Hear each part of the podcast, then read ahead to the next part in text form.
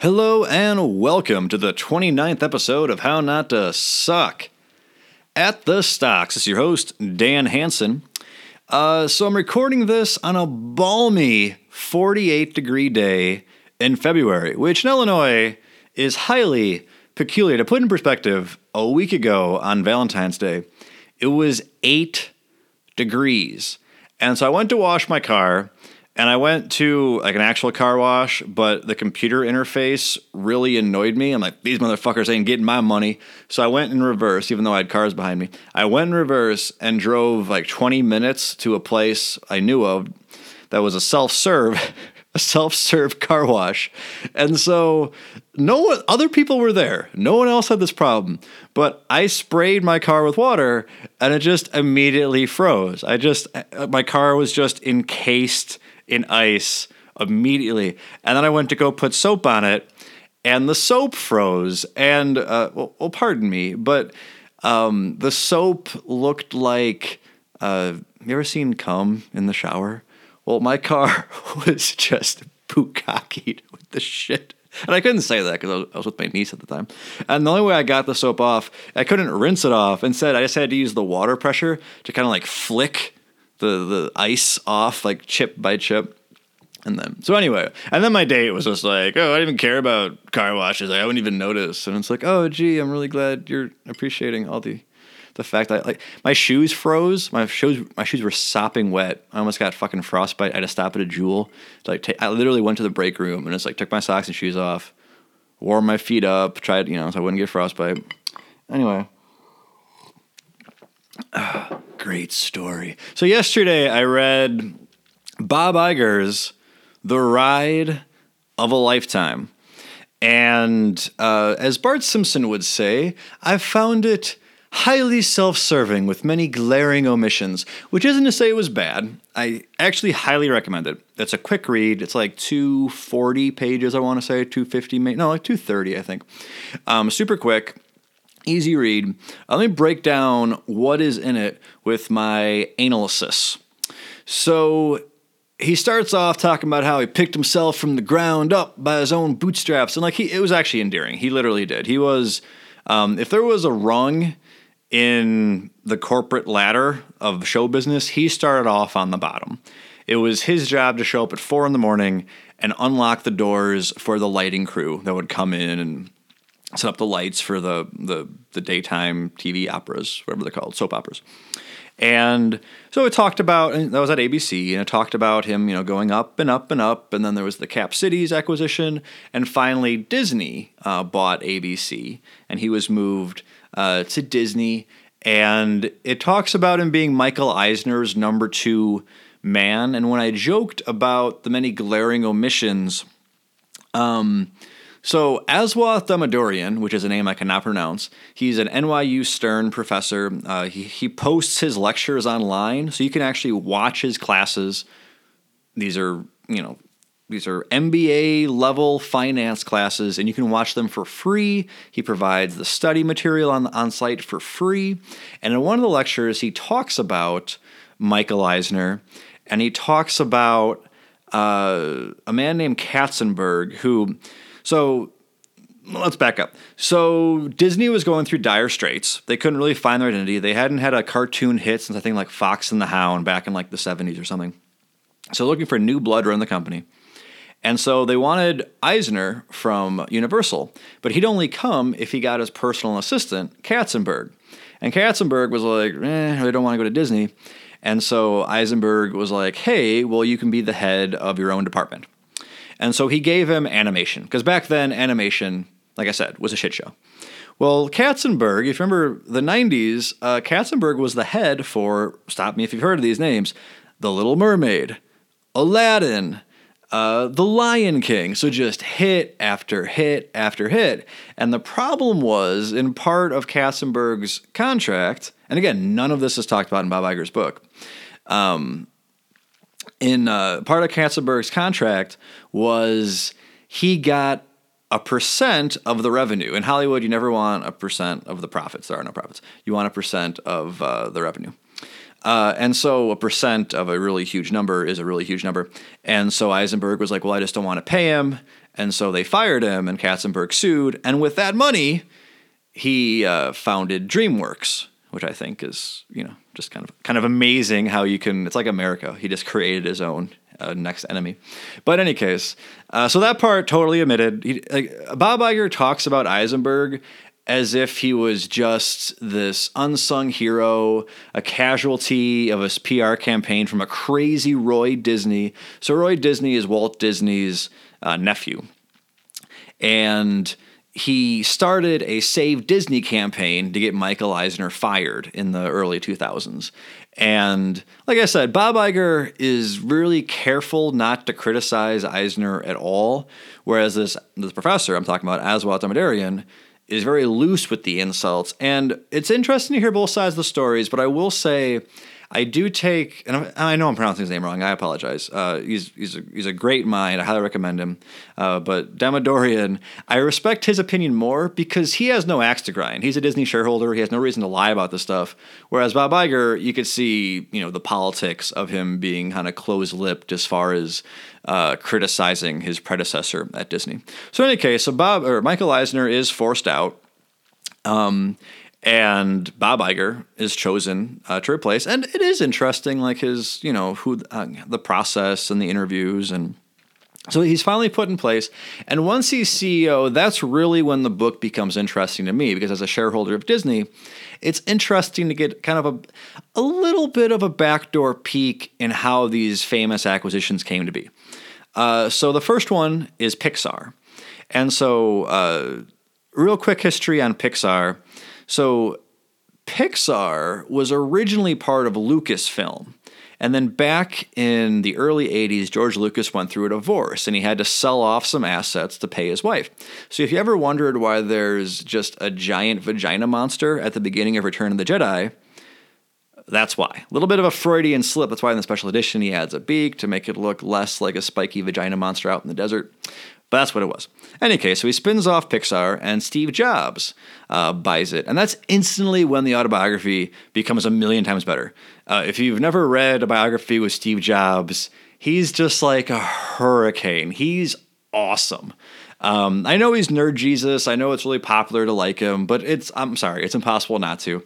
Um, another book I highly recommend is called, I forget the name of the author, but it was the C F O of Pixar. It's called To Pixar and Beyond. And that book is about this guy who Steve Jobs tries to lure in to become the C F O. And he talks about seeing the rough draft of Toy Story. And again, remember the glaring omissions part. Uh, there was a lot of friction. So Pixar and Disney worked together Uh, in the nineties to release films, with Pixar making them and then Disney distributing them. And the deal was highly lucrative for Disney.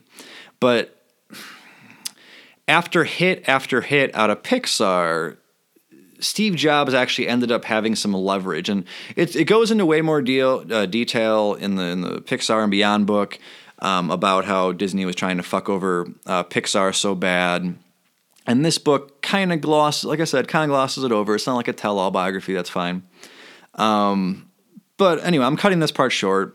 But that that was interesting. And so, you know, talking to Steve Jobs, and is finally able to get the deal done to where both sides could agree. And uh, it was for uh, seven point four billion dollars, but Pixar like a billion in cash. It was really like six point four.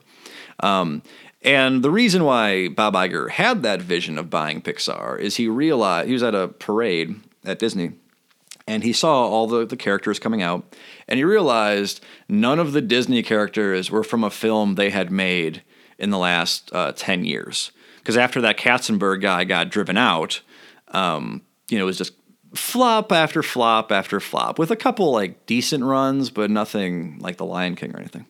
And he knew characters were the lifeblood of Disney. If you're not making new and excitable I P, then you're not really giving kids reason to want to go to the park. So the animation is actually the lifeblood of the company. And it talks about how he had to convince the board of this and how that was a struggle. And Eisenberg was, or not Eisenberg, uh, Michael Eisner. If I've been calling him Eisenberg, I apologize.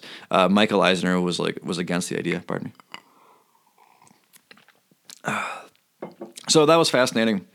Uh, moving on. Uh, next was the Marvel deal. And he definitely got a lot of pushback from that because, as you know, uh, Marvel didn't even own the rights to a lot of the characters. So Sony had Spider-Man, and I believe uh, Fox had Fantastic Four and the X-Men, which these are all the high I Ps if you don't follow comics. And then uh, I think Universal still had the Hulk at that point, and someone still had Dare, or, uh, Deadpool. Not Deadpool, um, Daredevil, pardon me. Got Deadpool and Daredevil confused. It's almost like, well, they're not really the same. They just kind of look the same. But in any case. Um, and well, let me let me back up a second. So in trying to sell the idea to Steve Jobs that he wanted to take over Pixar, Steve Jobs was extremely concerned that Disney was going to change Pixar and was become part of this bloated machine. And it, they'd lose their creativity in this giant corporate bureaucracy. And Bob Iger was like, no, he kept saying, why would we buy your company in order to change it? Like, if we find value in it, why would we try to change it? Like, when we, I'm, I'm not wording as well as he is. That's why he's a C E O and I'm drinking whiskey, talking to a microphone. Uh, but in any case, uh, and not only did he not want to change Pixar, he wanted Pixar to change Disney. So he wanted John Lasseter, who we'll get to later, whose name I'm also probably mispronouncing, and then another gentleman whose name I, I forget. He wanted them to come in and direct Disney Animation, which was the dream of a lifetime for John Lasseter. Lasseter. And let me actually talk about him right now. So this is interesting. Again, it kind of ties into everything I've been talking about. Is so in the eighties, he worked... Oh, let me back up even further. And this was from something I saw on T V a long time ago. It isn't in the book. But as a kid, John wanted, always wanted to work at Disney. Okay. He wanted to be an animator for Disney. And so he finally, you know, he got his dream job, animator for Disney. Everything was going great. Then in the late eighties, he showed some executives a demo he'd been working on of using a computer to do animation, which back in the eighties was relatively unheard of. And he got fired for it. He was told Disney is never going to do computer animation. So he gets fired, and he's actually picked up by uh, Pixar. So that's how he comes back into the company. So it's it's funny, like a decade earlier, he's fired, and then a decade later, not only is he brought back, he's one of the big reasons they wanted Pixar. He's a huge creative mind behind Pixar. I think he direct, did he direct Toy Story? In any case, I'm not quite sure. He, they want him to head the animation. So it's just a great big character arc for him. Unfortunately, it turned out he was some sort of sexual deviant, so he ended up getting fired. I, they gloss over it in the book and just say he liked to hug people too much. I'm sure there's probably more of like a casting couch type situation, but and they don't really discuss discuss that. This is a very, remember, this book, Ride of a Lifetime, is a very rated G Disney P R marketing campaign type book. It's not it's not The Dirt by Motley Crue, which is another book I actually highly recommend. Um, but in any case, oh yeah, the the the, the Dirt, I mean, it's worth, there's this one chapter about Vince Neil's daughter, um, who gets, uh, who gets cancer. And like the book is worth it just for that chapter. I, I haven't cried that hard from a book, and I don't mean to bring you down, but, um, yeah, the book is like a fun light read, but like that chapter, oh my God, it's just like sadness porn. Let me tell you. But in any case, uh, moving on. John Lasseter is a pervert. Where were we? Oh, yeah. So that's why they wanted Pixar. And then with Marvel, it was kind of like the same thing. Like, these people are geniuses. Um, you know, Kevin Feige, I don't think they knew he was a genius yet. They may have. I think Kevin Feige did sit down with Bob Iger and explain the M C U to him, how he had this idea of episodic uh, films with the characters uh, in multiple and, you know, uh, anthology films where they all get together, and then standalones and origins and sequels and re- uh, not really reboots, but in any case. Uh, so he wanted to keep that the same. And so up until that point, uh, Bob Iger was following almost like this Berkshire Hathaway style of acquisitions, which I call, or he calls rather, not me. Uh, I didn't coin the term, he did, uh, bolt-on acquisitions. These are companies that you can just buy and bolt on, and they immediately start adding to your bottom line. There's no like, oh, synergies and cutting out middle management. No, it's just like you you, you buy them and you don't change them. Okay. Uh, and Marvel, I think, was for four billion dollars. And so then his next target was Lucasfilm, and that was the chapter I was really looking forward to. Because if you haven't seen it, George Lucas did an interview on Charlie Rose back in like maybe two thousand sixteen where he really rips Bob Iger and Disney a new asshole. Uh, so basically, Bob Iger approaches George Lucas and is like, hey, I want to buy Lucasfilm. I want to, you know, pick up the torch of Star Wars and everything. And George Lucas was looking for a home for it. Um, he had such a bad experience doing the prequels with the internet just being completely insane. Like, the prequels are fine. Like, I understand they're not as good as the originals, but they're fine. Like, especially the third one. Like, that's a good movie. I, I don't really defend episodes one and two, but Revenge of the Sith, like, that's that's a... That's an awesome movie, but the internet is just so extreme. And, you know, to get attention, you have to have the most rabid, depraved, uh, incel opinion, and that just rises and boils to the top. And I, George Lucas, I think, was personally extremely hurt by his fan base turning on him uh, like they did. So he was ready to sell it so someone else could pick up the torch. And um, he wanted to make sure that it was in good hands. And he wanted to stay in control, but Disney wouldn't do that. And George Lucas was a little confused because, you know, he had talked to Steve Jobs, and Steve Jobs talked about how when Disney bought Pixar, they left it the same. Management was kept in place. And when they bought Marvel uh, from Ike, management was kept in place. Now when they bought Lucasfilm, they wanted to get rid of George Lucas. So that that's really the only manager. There's no, like, directors. Um... And also, it was interesting uh, as a, as a tangent. They they get into valuation a little bit on these acquisitions. Um, so with Star Wars, it was like, okay, so we can make about one movie every couple years, starting two thousand fifteen. They'll make about a billion dollars each. Uh, merchandise will bring in X, Y, and Z, and you know they didn't really know so they could actually like go to the Lucas Ranch and or Skywalker Ranch rather and look at the numbers and then. Um, you know, for parks, they gave a zero because they'd already had uh, Star Tours and everything. So there was a little bit on valuation of Pixar. And uh, Pixar was a little bit easier to value because you had films in the pipeline. And there was other Pixar films that you could easily point to as a reference point.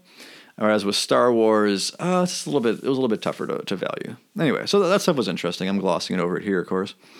Um, so anyway, so Lucas was hurt. Because, one, he didn't have movies in development. He did write treatments for seven, eight, and nine. And Bob Iger bought them with the understanding that there was no obligation to use them. Okay, and the, the last thing I said was crucial. So George Lucas wrote treatments. So if you don't know what a treatment is, it's like a forty-page version of a script. And a script is usually about one hundred twenty pages. It's about a page a minute of film. So it's it's something that a screenwriter can easily flesh out to make a to make a script. And um, he put Kathleen Kennedy in place, who was the producer of, like, name a Spielberg film and, you know, uh, Jurassic Park, Indiana Jones. She's produced it. You know, Back to the Future. She's produced it. I'm not going to be wrong about any of those, but I know she's produced a lot of Spielberg's uh, films. So Lucas put her in place, like, six months before he sold it because he wanted to have, even though he was going to be gone in any sort of official capacity, he's going to be called a consultant. I'm using air quotes, but he knew he could be booted at any time.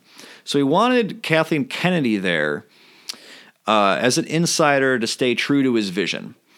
Well, as soon as it was, as soon as George Lucas sold, you know, his children to the white slavers, like he said in that Charlie Rose interview, which, by the way, taken out of context, he should never have to apologize. You know, fuck the P C police, Jesus Christ. In any case, um, as soon as the ink was dry and his tears were dry and his fat, you know, no chin face, no jawline face, uh, they just took his treatments and threw them right in the fucking trash and said, we're just going to do our own thing. And if you've seen the movies, um, you know what they were. Um, This isn't meant to be my Star Wars episode, is so I'm going to hold myself back as much as I can. But needless to say, they didn't follow Lucas's vision. They went on their own path. And um, I'm not going to say it was a disaster,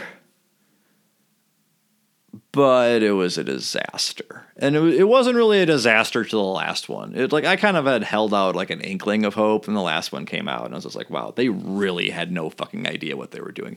Because instead of having an overall story arc for the tril- for the trilogy, it was just more of like a baton. Like, I'll do the first one, then you do the second, then you do the third, with really no planning or um, uh, choreography at all. So in any case, uh, I've spent way too long talking about Star Wars. So okay, it, it touches upon that, and and to his credit, I've been I've been joking about how Bob Iger, with his many glaring omissions, he does pretty much lay out the facts that he fucked over George Lucas and took his ideas and disregarded them completely and took Star Wars in a direction that really no one wanted, but Bob Iger, Bob Iger thought he had the finger on the pulse of the consumer. And he very clearly didn't. So it's an interesting compare and contrast of the first two acquisitions, which are very Buffett-like, and the third one, which is very un-Buffett-like. Uh, and I think it's perhaps no coincidence that the third one hasn't worked out as well as the first two. Um, and then finally, the last acquisition of note was the Fox deal. And the Fox deal, I'm already over twenty-one, uh, the Fox deal has all the signs of the senile emperor, the senile emperor C E O. So when you look at the, these first three deals, so uh, Pixar for seven point four, uh, Marvel for four billion dollars, uh, Lucasfilm for four billion dollars. These are great deals, okay? You, you can't, especially in hindsight, you cannot deny these are great deals. Then you get to the Fox deal, and it's hard to put a price tag on it because um, there are so many moving parts. For example, uh, the, the the regional sports networks they bought, they they were able to resell them, and then their stake, like the thirty-nine percent stake in Sky, uh, they sold, and a lot of the debt that um, they were going to have to take on to acquire the rest of Sky, they didn't they didn't have to take on. So the official number you see online is not is actually much higher than what the actual number ended up being, uh, thankfully, and. My issue as a shareholder was we weren't really given enough information on the acquisition to really judge it. That's the point of financial statements. That's the point of a ten K or a ten Q, is to give you, the investor, enough information to approximate the value of a company without divulging too many trade secrets. Uh, with the, the Fox merger, they really didn't. It was, it was I'm not going to say it was a black box because that's a little extreme. Um, and I'm not going to say that I don't have any personal responsibility for being a better analyst who could have derived the value. But I remember going through piece by piece and trying to value all the parts. And it was it was too complicated. If it was something I was going to buy, I just wouldn't. I'd put in the too hard pile. But as an investor already of Disney, I was kind of gun to my head. Had to. Um, this book really offered zero insight into that at all. Uh, the other acquisitions, he gave a little more of his rationale on why it would be a good fit. This acquisition, he just made it sound like I need it to do Disney Plus. And I've always thought that was more of a, almost like George Bush with Iraq, you know, where he used the war on terror as um, not an alibi. What is it called? The word is escaping me, but as, well, let's say as an excuse to go to Iraq, which really had nothing to do with the war on terror. Um, that's what it sounded like here. Like the Disney Plus thing, so of course people cutting the cord and cable dying was, of course, a very real prominent threat that Wall Street was afraid of, and Disney had every right to um, to work through.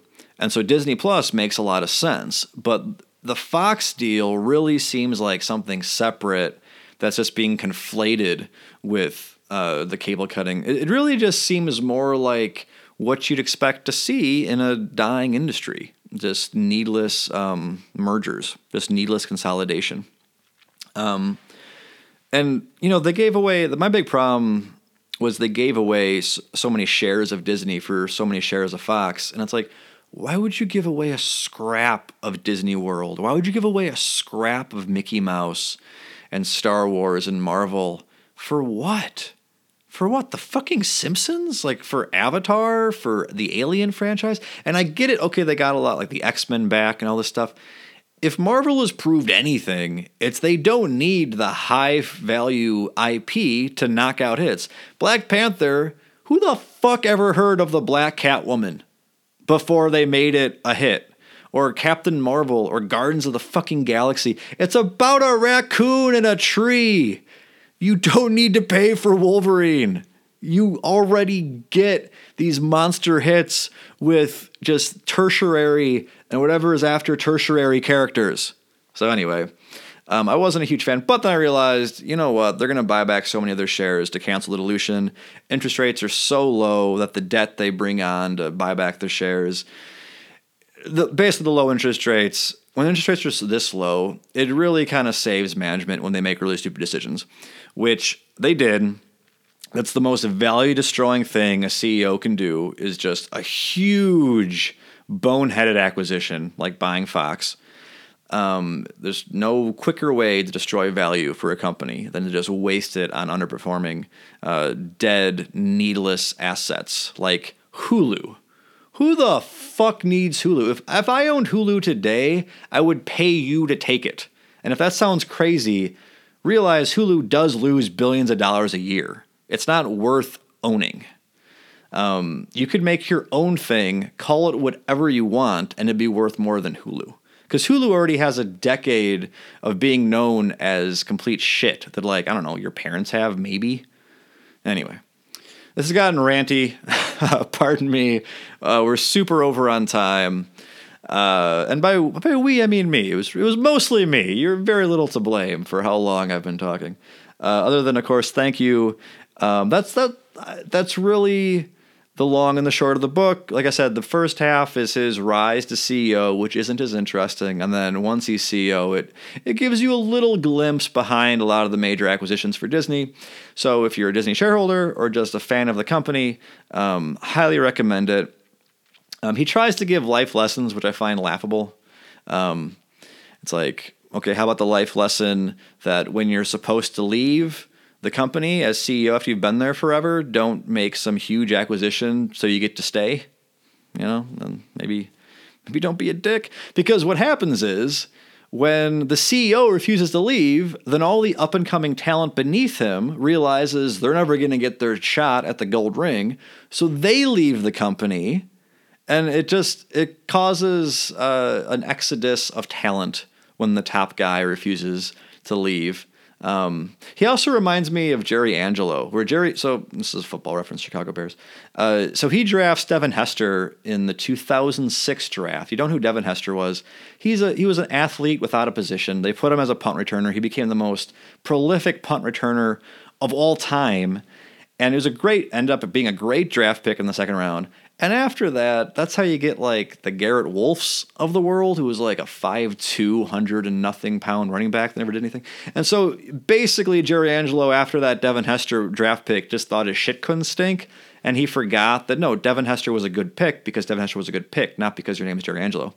I feel like that happened with Bob Iger. After knocking out of the park with Pixar and Marvel and Lucasfilm, he got in his head, I don't know, just too much smoke being blown up your ass after, you know, sixteen years of being C E O of the same company. That's, that's how I think you get the Fox thing. Plus, he started talking about being president. It's like, that's how you know your C E O is fucking crazy. When he started talking about being president, it's like Donald Trump, I realize he's a businessman that became president. But he was on T V for fuck all ever. He was in Home Alone, for Christ's sake, and he was a household name before then. So it's not like he was like just the C E O that became president. He was a celebrity for decades before, and a marketing genius for decades. Well, you can hate the guy all you want. Marketing genius for decades before he t- turned his attention on, you know, the grandest marketing campaign of all, the marketing campaign for president. Anyway, huge tangent. Uh, probably take you less time to read the damn book. Go out, get it from your local library, buy it off Amazon, do whatever you got to do to get it. Great book.